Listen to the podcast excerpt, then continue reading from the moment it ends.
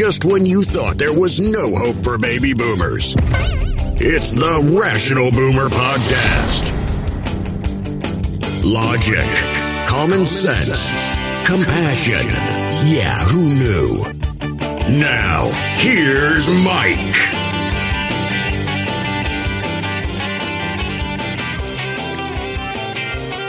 We are back on the Rational Boomer podcast. Hope your week is going well.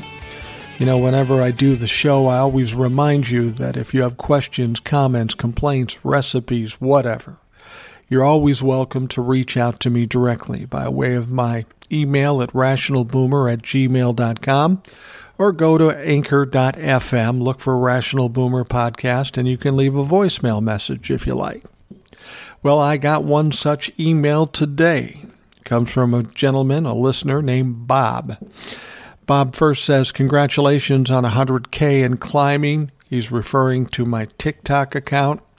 I did attain that level just the other day 100,000 followers. That was a personal goal of mine. 100,000 followers, or as I like to refer to them as peers, peers of a like mind. I'm not looking for anybody to follow me. I just I want to pull people together that all think normally and logically because they seem to be rare these days. But at least at least 100,000 folks out there that are following me on TikTok and all the folks here on the podcast, we do have some like minds and some peers of mine. So, Bob, thank you for that uh, mention. Next up, Bob's $25 question. So, what about Merrick Garland? Does he have his finger up his blank? I'm not saying blank because I don't want to say ass. I'm saying blank because that's the way he wrote it. If he pisses Congress off, makes them look stupid and irrelevant, it will leave both houses looking super stupid.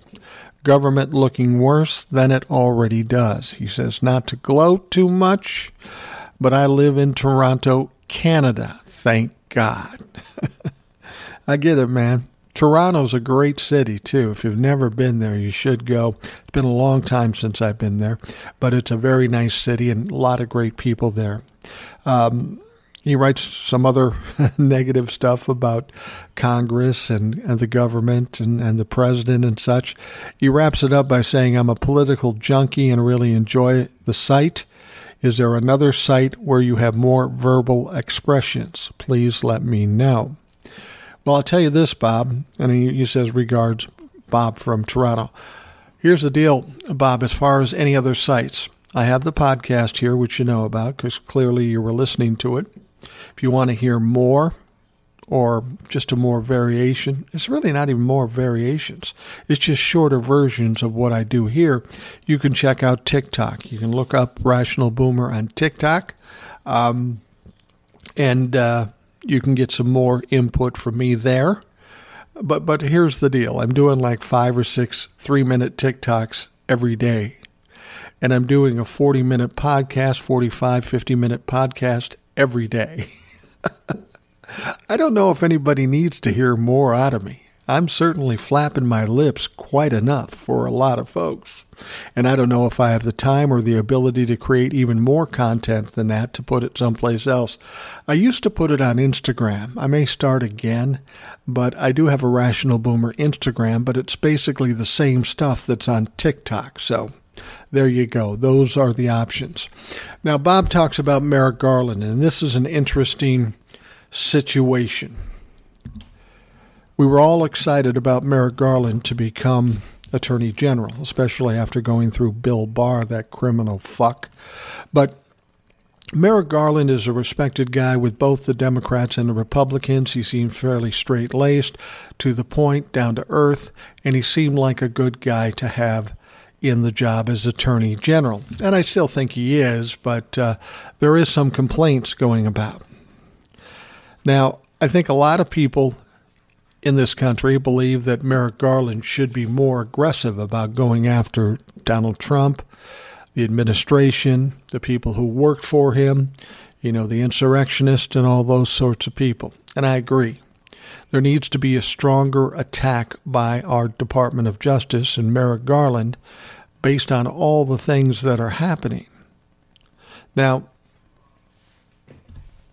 we wonder and we complain about Merrick Garland being too weak. And that may be true.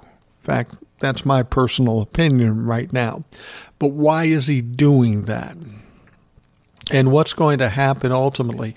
How is he going to be pressured to do something more? Well, he's already getting pressure from the public. The court of public opinion is really pounding on Merrick Garland at this point. He doesn't look real good to even the Democrats, so he's got that problem going for him. But you have to understand with Merrick Garland, and I've done some reading about him, I know a little bit about him. He's pretty much a straight arrow guy, a Boy Scout, follows the law to the T, sort of. Now here's the problem. Here's here's where it uh, the problem arises with Merrick Garland in his current situation. We know that Congress referred Steve Bannon to the DOJ for criminal contempt. That was 19 days ago. And we have yet to see anything, a grand jury or anything, to decide whether or not to prosecute him. And this is getting people pissed off as well as it should. What you have to understand with Merrick Garland, because he's such a Boy Scout, you know, in this world in Washington, D.C., I don't know if it's if it's uh, professional courtesy or what it is, but there are certain norms that they all follow. There, Merrick Garland, for example, would be concerned in a normal condition or normal situation to go after a previous administration because it then would make the Department of Justice look political and the Department of Justice is not supposed to be political. This is why Joe Biden doesn't go into Merrick Garland's office, grab him by the ear, and say, do this, do that, do this. That's something Donald Trump did, and that's highly unethical. This is a separate branch of the government. Merrick Garland gets the job as the Attorney General, and he's supposed to run it to the best of his ability. Now, that said, Joe Biden can fire him and that could maybe ultimately happen. But Merrick Garland is running the DOJ now like he would normally run the DOJ, but here's the problem. He's sticking to norms that have normally been in the DOJ and in, in government in general. But for four and a half years, we've had people stomping all over norms, and especially Donald Trump. He's doing things and this is always the thing that's frustrated me. Donald Trump did all these criminal things, these unethical things as president. And we were led to believe that there was some kind of pressure or punishment that would come from these crimes if they were committed. Well, now for years and years and years, as bad as uh, presidents as we've had in the past, they all kind of stuck to those norms they would only go so far, and if they did, they try to hide it. But Donald Trump is right in your face. He's blatant about everything. So what we found out, these norms, as they call them, um, don't mean shit because they keep telling us that no one's above the law, but clearly for four years, Donald Trump and everybody around him was above the law. So here's what I contend I understand how Merrick Garland wants to follow the norms and doesn't want to ruffle the uh, the waters or or make it appear that the DOJ's political. But the fact of the matter is, for four years, no one followed those norms. So now it comes down to Merrick Garland with Steve Bannon and some of these other people that may be deciding they won't testify. And my contention is if we've been through four years of nobody paying attention to these norms, then Merrick Garland has to consider that when he's deciding whether or not to prosecute somebody. Yeah, he may not in normal situations, but this is not a fucking normal situation. Merrick Garland has clearly said no one is above the law, so I say fucking prove it. We know there's criminal activity. We know there were laws broken. Now you need to do something. But like I said, Steve Bannon was referred to the DOJ 19 days ago and nothing's happened. Nobody said a fucking word. And it's, you know, the thing about it is, it's not even about being political. The reason he was referred to the DOJ is because he didn't show up to a subpoena. It's not like we're even talking about the insurrection or anything that happened in the Trump administration. The, the situation is very simple. Congress sent a subpoena to to uh, this fucking clown, Steve Bannon, and said, You must appear, by law, you must appear and provide documents to Congress. And he said, No, I'm not going to do that because I think I have uh, executive privilege because Donald Trump was the president, even though he's not the president anymore and can't assert executive privilege. So we somehow need to address that situation with him and anybody else that gets referred to the DOJ because, to be perfectly honest with you, uh, Mark Meadows, the chief of staff, also is refusing to appear. So I would assume he's going to get sent over to the DOJ. Now, where Merrick Garland is going to start getting some pressure is when they start sending more people over to the DOJ. It's real easy to sit and just ignore one guy. But when two, two guys, three guys, four guys, five guys, six guys get referred to Merrick Garland in the DOJ, now the heat is going to be on. He already looks like he's doing nothing. He's got to play this a lot differently than he would normally do in a normal situation because we are not in a normal situation at all. There's nothing that's normal about this. He needs to react and he needs to do something, or the heat's going to come on to Joe Biden and Merrick Garland. We can't do what we've done the last four years risk democracy, and attempt to overthrow our government, and do nothing about it because you know, the norms, and uh, you just don't do that because you don't want to look political. Well, here's the fucking deal. If you don't, if you don't hold anybody accountable, then somebody's going to do it again. And maybe they'll learn a lesson from this time around and succeed next time. So, Merrick Garland, you can worry about norms and making things look too political. But this isn't about norms. This is about saving the country, protecting the country, protecting the Constitution, the very oath you took when you took office as Attorney General. So now the pressure is going to get very hot on Merrick Garland and Joe Biden. And Joe Biden can't officially really say, you got to do this, you better do this. But Merrick Garland's going to know that Joe Biden's getting heat and he's not going to like it.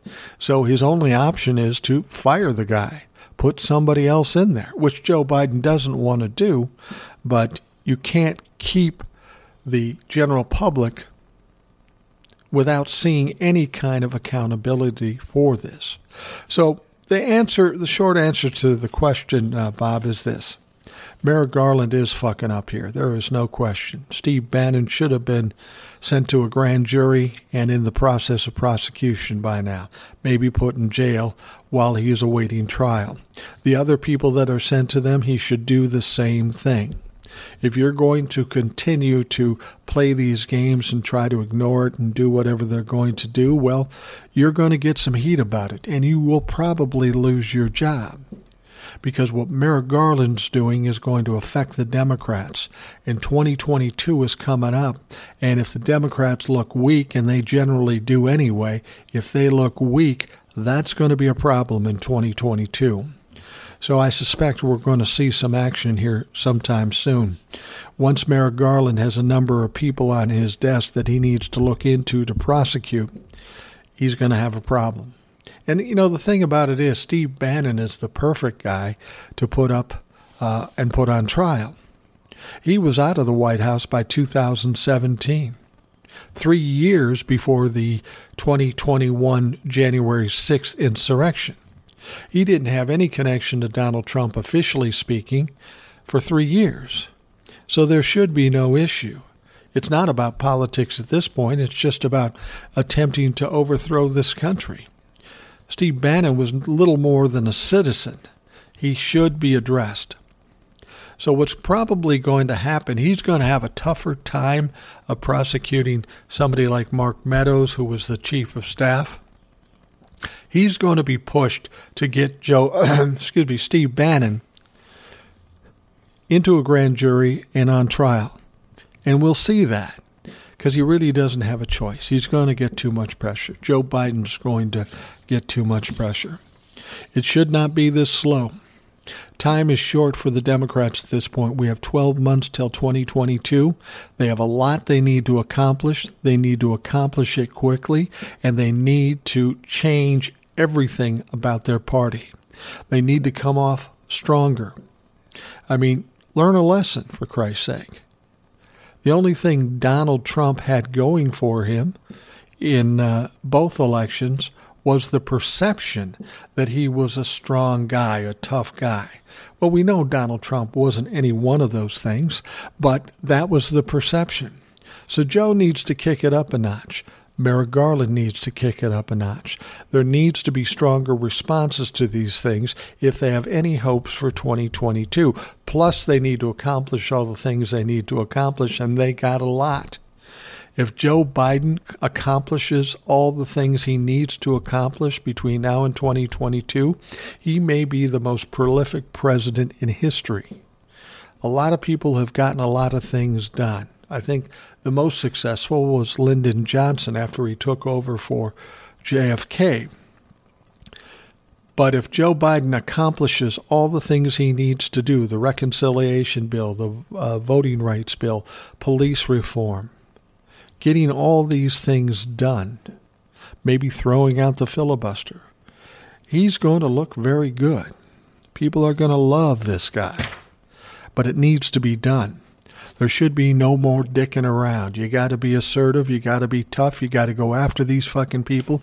And Merrick Garland needs to get on his bicycle and fucking start doing something. Not only for the sake of accountability, but for the sake of the Democratic Party, and ultimately the sake of this country and our form of government. What uh, uh, we're going to take a break here in a couple minutes, but I also want to mention something that just happened today. The U.S. reopened borders again to uh, international vaccinated travelers. Now, those borders have been shut down to international travelers. We're not talking about immigrants. We're not talking about illegal aliens. We're talking about people that visit this country, whether they be in business or whether they be family members or what have you. But those borders have been closed for 20 months. Can you imagine that? I mean, we're talking Canada, Mexico, any place. So people weren't able to come to this country because of COVID for 20 months. And now those borders are finally open to those people that are, in fact, vaccinated. There were people all over the country meeting up with family members and friends that they haven't seen in almost two years. It's a big step. It's quite a big step. And it's good to see that uh, we're finally being able to see some progress with COVID. As I'm looking at COVID cases now in America, it seems to have plateaued. It was going down and down and down, and now it's plateaued. We're not sure what that means necessarily. The thing about COVID, it heated up this summer, but we know how badly COVID can heat up during the winter. That's a bad period. That's where it all started. So everybody's hoping against hope that we don't get another surge with COVID, that we don't get another um, variant of COVID 19 or the Delta variant. Because if that happens, we could be back in trouble, things shutting down, masks back on, and all this shit. And while all this is going on, of course, we still have a large percentage of people in this country, Trump fucks, if you will, that uh, continue to tell us that masks don't work and that the vaccine is bad for you. 750,000 people died from COVID, and they still want to tell us uh, it's no big deal. It's like the flu. Well, that's fucking ridiculous. And anybody that looks at the facts who can say that is either a liar or is just stupid. That's the only way to see it. I mean, we only learn things one way by getting evidence, looking at what happened. And then we've got to take that, critically think, and decide what we believe. When you have all this evidence that shows that 750,000 people died, that the vaccine works because people who have the vaccine don't die, just the people that do not have the vaccine. They're dying in large numbers. And even that doesn't convince them that it's real. So we got a lot to go with COVID still. It's still hard to tell what's going to happen during the winter months. I hope against hope that it's going to fade away and fade away and fade away or get down. Now, in hearing from doctors now, they're not they're suggesting that COVID will always be with us. It'll be like a yearly flu type thing. It'll be a much stronger issue than the flu, but it's something that will keep coming around. Now, that didn't have to be the case.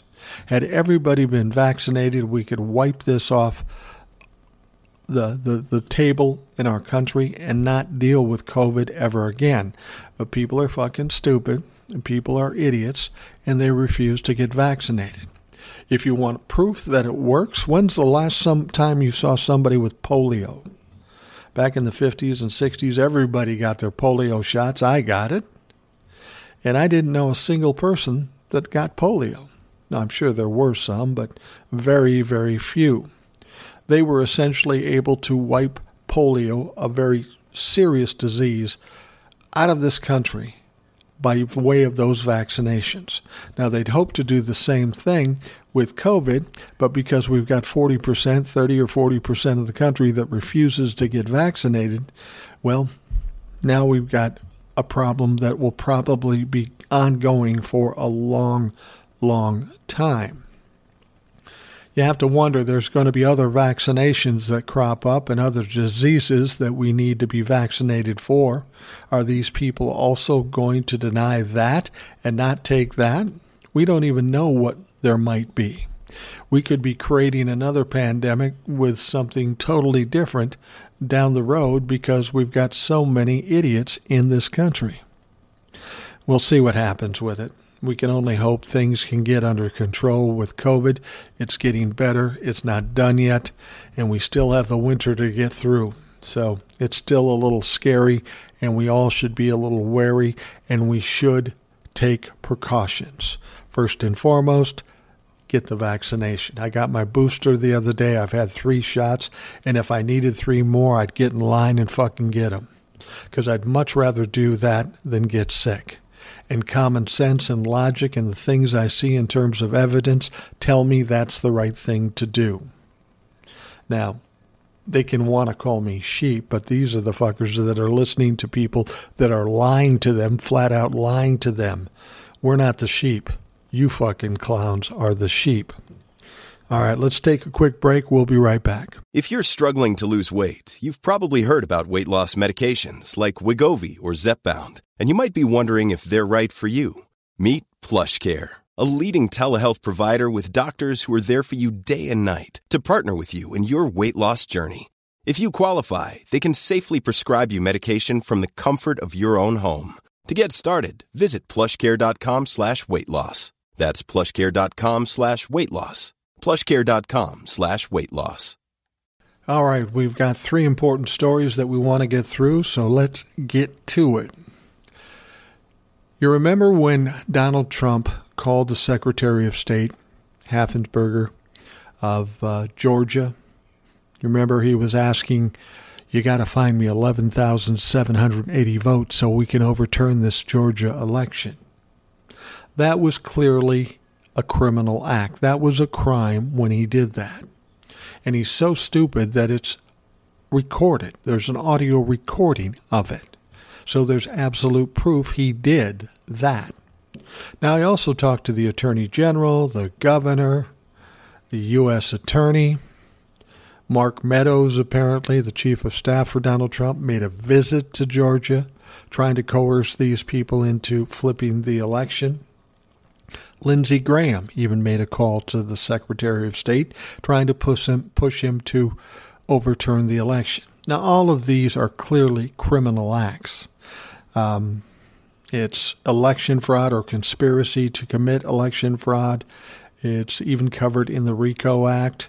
So these are clear infractions, clear crimes committed by the Trump administration, specifically Donald Trump, Lindsey Graham, who is a senator, and of course Mark Meadows, who is the chief was the chief of staff under Donald Trump.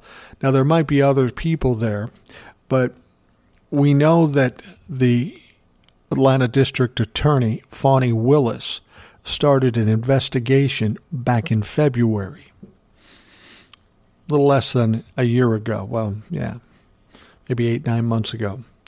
She started an investigation. Now, here's the thing we haven't heard much about that at all. Nothing at all. Uh, so I'm sure a lot of people forgot about it or assumed nothing was going to happen. I mean, this is the most blatant crime that Donald Trump committed. And just to forget about it seems absolutely crazy. Well, it turns out Fani Willis didn't just forget about it. She's been working diligently, investigating, gathering evidence, and uh, putting a case together. Now, the thing about this is, this isn't a case against a bunch of underlings that worked for Donald Trump. The specific criminals in this case are Donald Trump, Lindsey Graham, Mark Meadows, maybe a couple of others, but those are the three main people. These are people they have audio and video recordings of committing the crimes. Mark Meadows, I don't know if he's on audio tape or not, but he was clearly there, and that can be documented by his travel log. And of course, uh, Raffensperger and the other people he talked to can attest to the fact of what he said. Now, there may be audio recordings of that. Uh, actually, I think there might be of Lindsey Graham. Uh, but anyway, the point is, is there serious crimes going on there, election fraud or conspiracy, and the RICO Act. We hadn't heard anything about it since February. Well, the good news is now we're hearing that this investigation is ramping up fast and furiously. Apparently, Fani Willis is planning to put together a special grand jury to hear the evidence, see the documents, hear the audio tapes, and it's going to be about Donald Trump, Lindsey Graham, Mark Meadows, and whoever else. So when they convene a grand jury, what that means ultimately is they create the grand jury, it's secret. They show all the evidence that they have, and then the grand jury decides whether to prosecute. And if they decide to prosecute, then the trial begins, the prosecution begins, and all these fucks are on the hook. So we now know that they're getting very close to putting together this special grand jury. And once that starts, it's impossible to stop it. And as far as whether they'll decide whether or not to prosecute, I just told you that these crimes are on audio tape. There is no question about it. Fani Willis is a pretty talented attorney, and who knows whatever else she's put together. So you have to assume that once it goes to the grand jury, there's a good likelihood that it will go to prosecution. And if it goes to prosecution, again, that means Donald Trump, Lindsey Graham, Mark Meadows, and whoever else. So, for all the people, including myself, that have said, when is something going to happen to Donald Trump? It may come from the last place you thought of because you probably forgot about it, but it will be the state of Georgia assuming how quickly they put together this grand jury and how long it takes to decide whether to prosecute or not. But Donald Trump's not getting away with anything in Georgia. He's going to be taken to task and he might very well be put on trial. And that's something that could be coming pretty soon. So we'll see how that shakes out. But it's good to know that Fani Willis is still on the job and she's working up to something big here pretty quick. Now, do you remember last summer when hackers attacked several government agencies and private companies and that sort of thing. You'll remember when that gas pipeline out on the east end of the the, the country was shut down. These these organizations and these companies were infiltrated with ransomware. And this gas line was shut down and it was causing all kinds of havoc. There were gas shortages, like in South Carolina and down in those areas. So, what happened was the gas company ended up paying the ransom.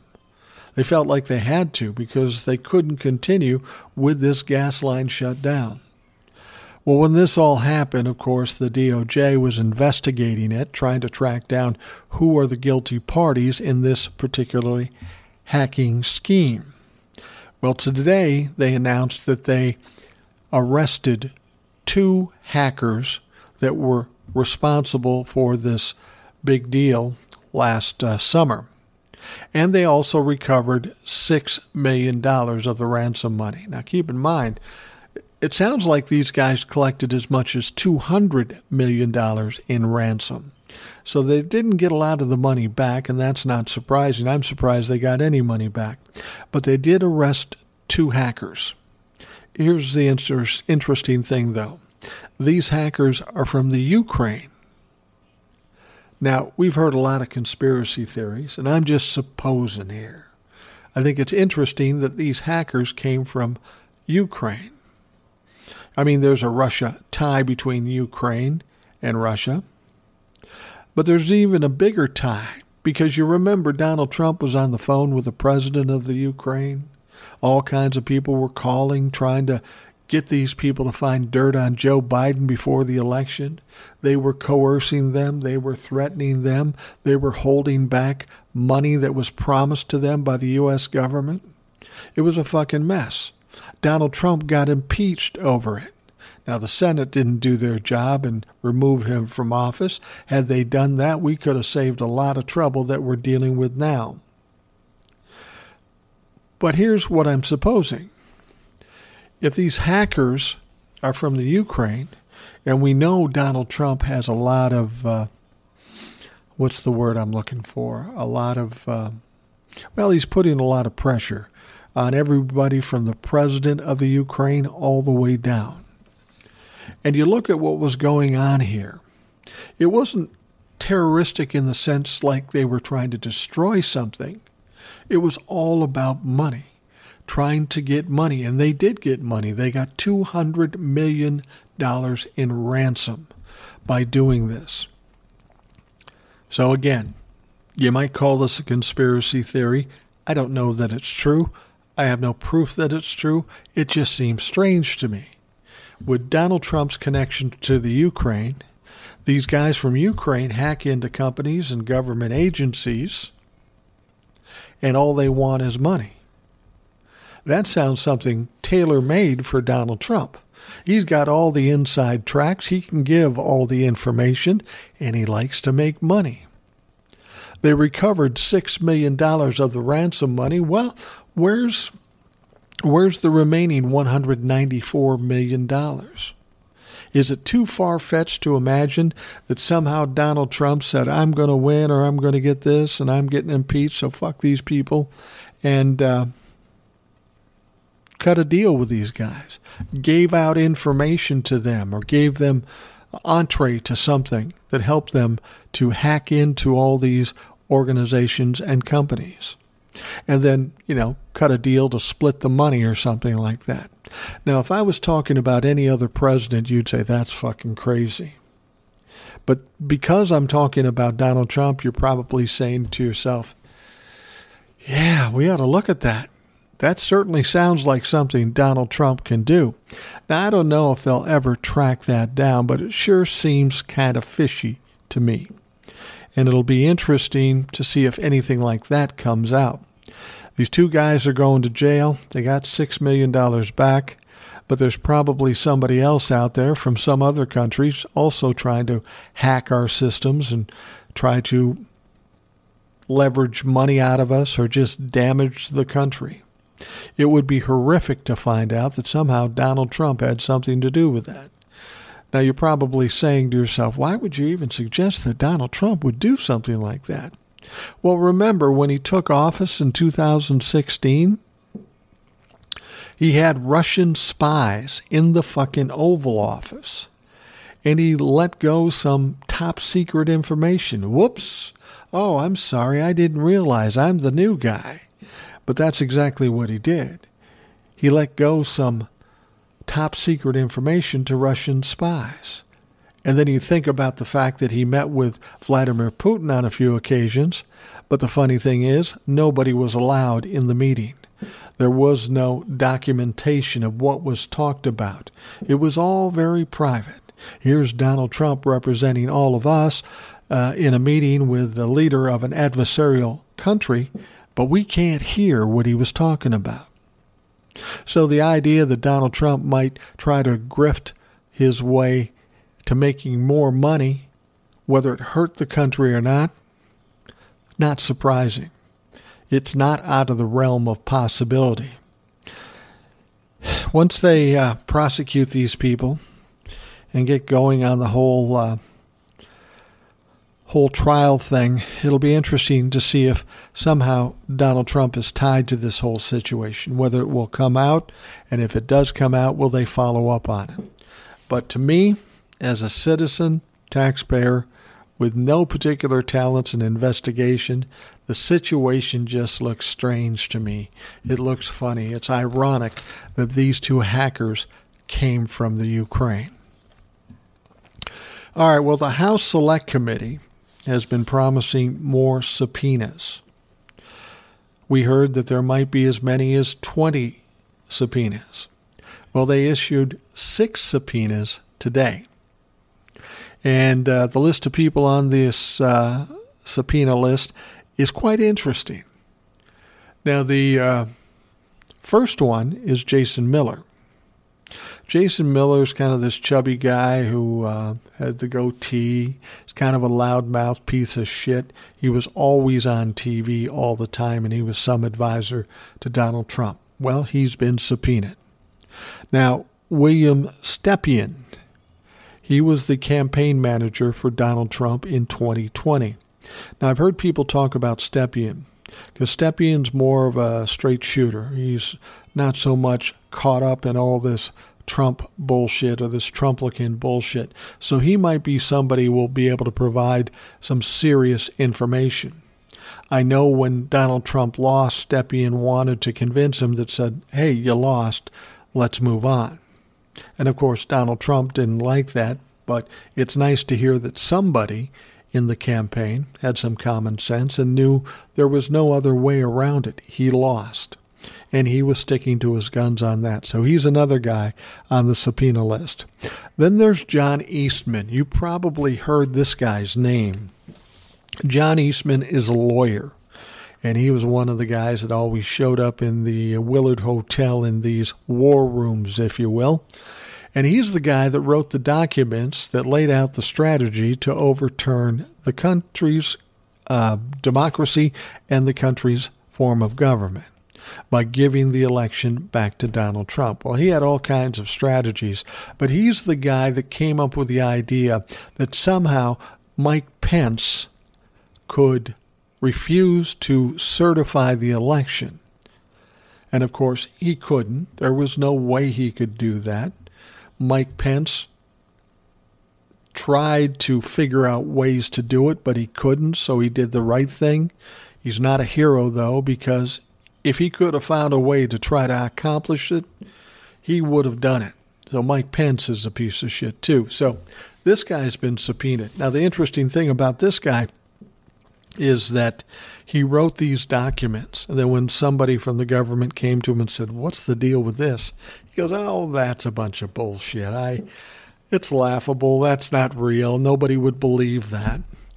And then the next day, somebody with a recorder acting like a Republican flunky started talking to him, and he was touting what he wrote as absolute law, a brilliant idea. And this pe- this person was fake complimenting him about the strength of what he had in these letters, and he was saying, "Yeah, absolutely. I don't know why." So this guy clearly has a problem with telling the truth.